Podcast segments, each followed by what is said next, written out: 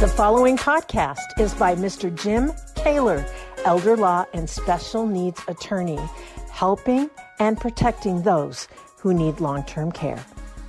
And welcome back, everyone, to Answers for Elders Radio Network with Jim Kaler, elder law attorney based out of Richfield, Ohio, which is right up near between Cleveland and Akron area, yeah. Right? Yeah. And most importantly, I'm a mile from Country Made Ice Cream and a mile and a half from Whitey's Booze and Burgers. Well, there you go. That's you can tell what's important to me, food. There. You never know. So, Jim, we've been talking about agreements and paperwork that we have to sign. Obviously, when we come into a quote unquote skilled care facility, whether it's assisted living or nursing, skilled nursing facilities, etc. And give us before we start in the next segment, can you give us just a brief synopsis of, if somebody's just catching you on slide 2 or part 2, what did they miss in part 1? Okay, in part 1 we talked about whether how the agreement should document what services are available that meet your loved one's needs. Mm-hmm. And this is very much state-based. This is something Ohio has that I'm hoping other states copy, although I worry about Ohio's enforcement, but where an assisted living has to be pretty specific on what they offer, mm-hmm. Because they are very different from one assisted living to another on the services sure. they choose to provide, very different business models. And nursing homes tend, at least in the services they offer, quality is a different question. But in the services they offer, they tend to be much more similar from one nursing home to another. Even between Cleveland and Seattle, nursing homes are going to look a lot more alike than assisted livings between right. Richfield and Cleveland. Well, most skilled nursing facilities are national companies. There's very few, at least out here in Washington State, that are independently run or, small. Out here, we have a lot more that are small regional chains. There are a few. Oh, really? Nationals, okay. We have several regionals out here and then some onesies and twosies. Yeah, I suppose we have a few regional, but, we have like the Avameres and the. Well, see, the Avenue's out here, too. So I think it's gone past regional. Yeah, that's what I was going to say. They're national. Yeah. But we've got the Renaissance, which is 2 or 3, and we've got we now see more and more of the small companies with the 4 and 5 people in a house. Oh yes. Well, that's different. That's an adult family home here right. in Seattle, in Washington, and those I'm a huge fan of. Yeah, as long as with everyone else, as long as they're not cutting costs by cutting services, I'm right. okay. Yeah, me too. But yeah. all too often I see, I'm not picking out adult group homes or family care homes, but all too often we see care providers cutting costs because they're in business. Yeah. And Medicaid is not paying them any more money, certainly not paying what they ought to be paying. And if they rely on Medicaid, they're really squeezed. Mm-hmm. And COVID just clobbered them because nobody wanted to move in. So they're trying to make up their losses from that. Yeah, true. And a lot of them changed hands. So they're under even more pressure to pay off the debt of the recent purchase. Yep. So back to talking about admission agreements or residency agreements or whatever mm-hmm. your particular place calls it. Now, at the national level, the national rules, again, under Center for Medicare and Medicaid Services, which mm-hmm. is abbreviated CMS. I'm not sure where the other M went. Under CMS rules, a place that takes Medicare or Medicaid cannot demand in its admission agreement that the resident give up the right to seek Medicaid. Now, if the facility doesn't accept Medicaid, they're obviously not subject to that rule. Okay. But if they do accept Medicaid, they cannot say, we will take you only on private pay. So they have to, they cannot have that prohibition on seeking Medicaid in their agreement. In addition, they cannot demand a waiver of personal property loss, meaning the nursing home or assisted living or whomever is not liable if your necklace disappears, if your cash disappears, if your sure. bedsheets disappear. Okay. The problem is I see that almost in every admission agreement I review. They are prohibited from putting it in there, but they put it in anyway because most families don't know. And they just sign it. And then if something disappears, it's big enough to fuss over. The family says something. Says, "Oh, You waived it. You can't claim personal property now. They don't know that it was an illegal clause to begin with, so they don't take it to the next level in a dispute. Oh, my goodness.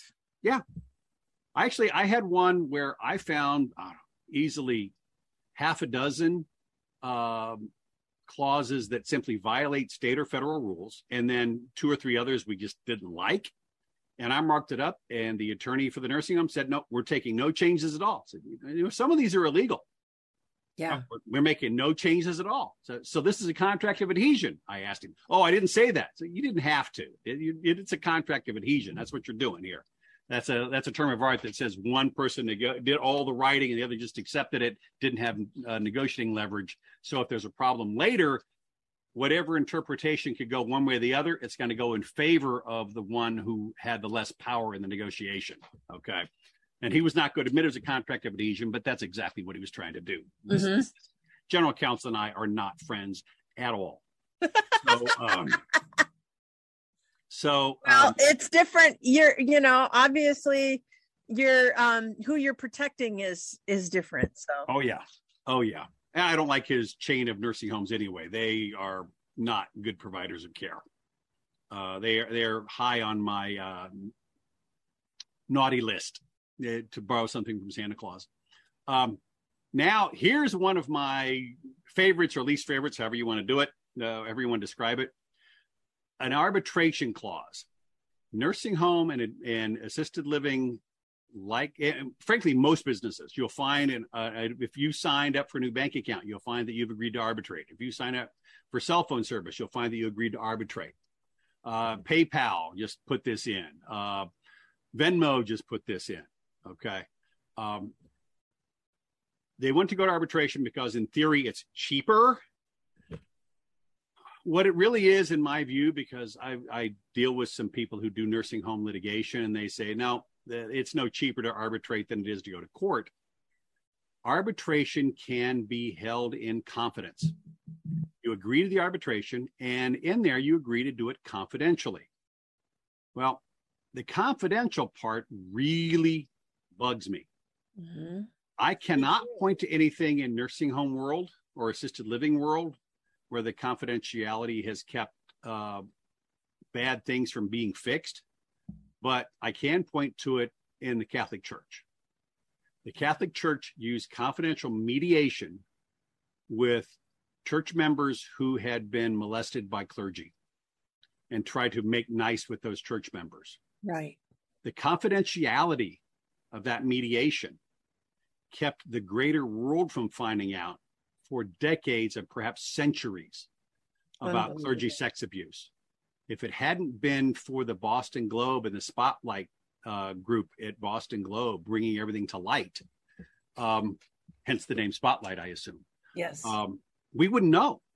Right. And the confidential mediation kept it quiet.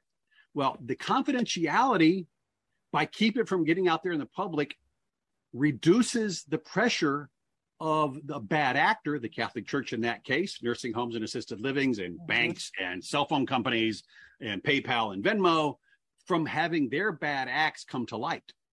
Okay. So they can settle with you and it's all confidential. They can make you do arbitration right. if you agree to it and it's confidential. Well, under the Obama administration prohibited arbitration clauses. That got taken to court and tied up through the end of the Obama administration. The Trump administration put in restored the rule, but modified it somewhat, a little bit, in favor of the resident. Okay. But the resident has to be proactive. So, and an arbitration agreement is an agreement, a clause in whatever you're signing that says, I agree to go to arbitration and not to go to court. And it almost always says, I agree that I cannot join a class action. And it almost always says, I agree that it will be confidential arbitration. Okay. And it may be in Bermuda by three people who work at nursing homes. That's very case specific, mm-hmm. but you can get around this if you are proactive. The resident or whoever signing on behalf of the resident can reject the arbitration clause at the time of signing and has 30 days after that, even if they signed it, 30 days to rescind. Wow. And is this, you're locked in. And this is U.S. law, nursing home law, or is this is Code of Federal Regulations under Center for Medicare and Medicaid Services, which is a piece of Health and Human Services. Well, there you go. Okay. But most people don't know that, and they don't even bother to look at the agreement. They just sign the stupid thing. Okay? Yeah. So I have tried to be proactive on admission agreements, and yes, it's starting with me, and yes, it's going to take forever and long after I die for this to have any effect, probably. I have created an arbitration opt-out advance directive that you sign while you're signing powers of attorney. It's available on my website, protectingseniors.com, and then go to the toolbox tab. It's a one-pager that an estate planning lawyer friend of mine and I put together that says, I don't care what I sign or my agent signs at the time that I'm going into a nursing home or assisted living, I don't agree to arbitration. Okay. And let's just assume that we signed at the time that because we were under the gun, health was a bigger concern than the contract. So if you get this agreement nursing home within the 30 days, then I'm opting out. Okay. And it specifically cites the Code of Federal Regulations under which the arbitration clauses are discussed. Take this thing, sign it, attach it to your healthcare power of attorney or healthcare proxy or whatever they call it in your state, and to your general power of attorney. I all but guarantee the nursing home is going to ask for those, or the assisted living is going to ask for those. Then when they get them, now they've got the opt-out, and you've got a way to say, hey, I opted out. Most people never have a dispute with a nursing home or assisted living, but if they do, I want them to have the right to go to court. Wow. Because if one person gets hurt because there's lack of training or lack of equipment, I want that to come to light so the nursing home has an incentive to fix the training, fix the equipment, add more staff, whatever. Good, good. And Jim, we're going to be right back talking about what? The next thing we're going to talk about is what's called the resident representative. This is where family gets screwed. We're going to be right back, everyone. Stay tuned for part 3.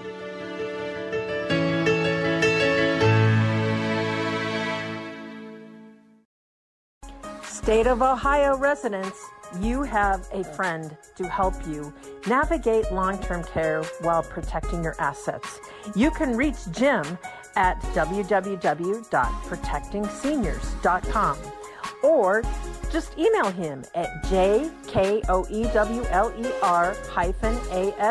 that's jkaler-afe at protectingseniors.com. Hi, this is Suzanne Newman, host of the Answers for Elders podcast and radio show. We are the North Star that guides you through the complicated journey of senior care with trusted experts in money, law, living solutions, and more. So join us on this station, your favorite podcast channel, or just go to AnswersForElders.com. Meet the way showers who will help your journey go a lot easier.